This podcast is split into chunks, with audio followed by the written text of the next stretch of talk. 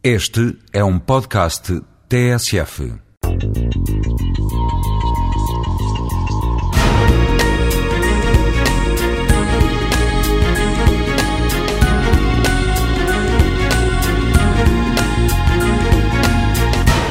Em Lisboa, mais uma vez, volto a dizer, é o caso que eu conheço melhor.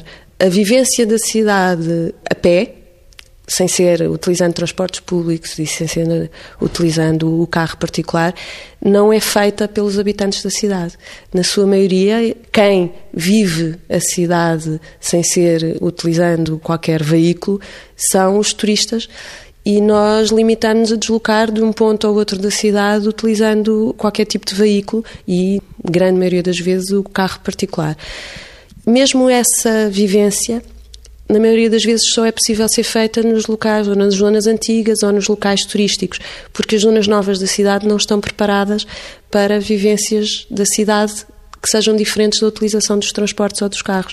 Existem locais para as pessoas estacionar o carro, mas não existem locais para as pessoas passear a pé ou empurrando um carrinho de bebê. É muito difícil, fora das zonas consideradas mais turísticas da cidade, ter uma vivência da cidade que seja paralela à utilização do transporte ou do veículo.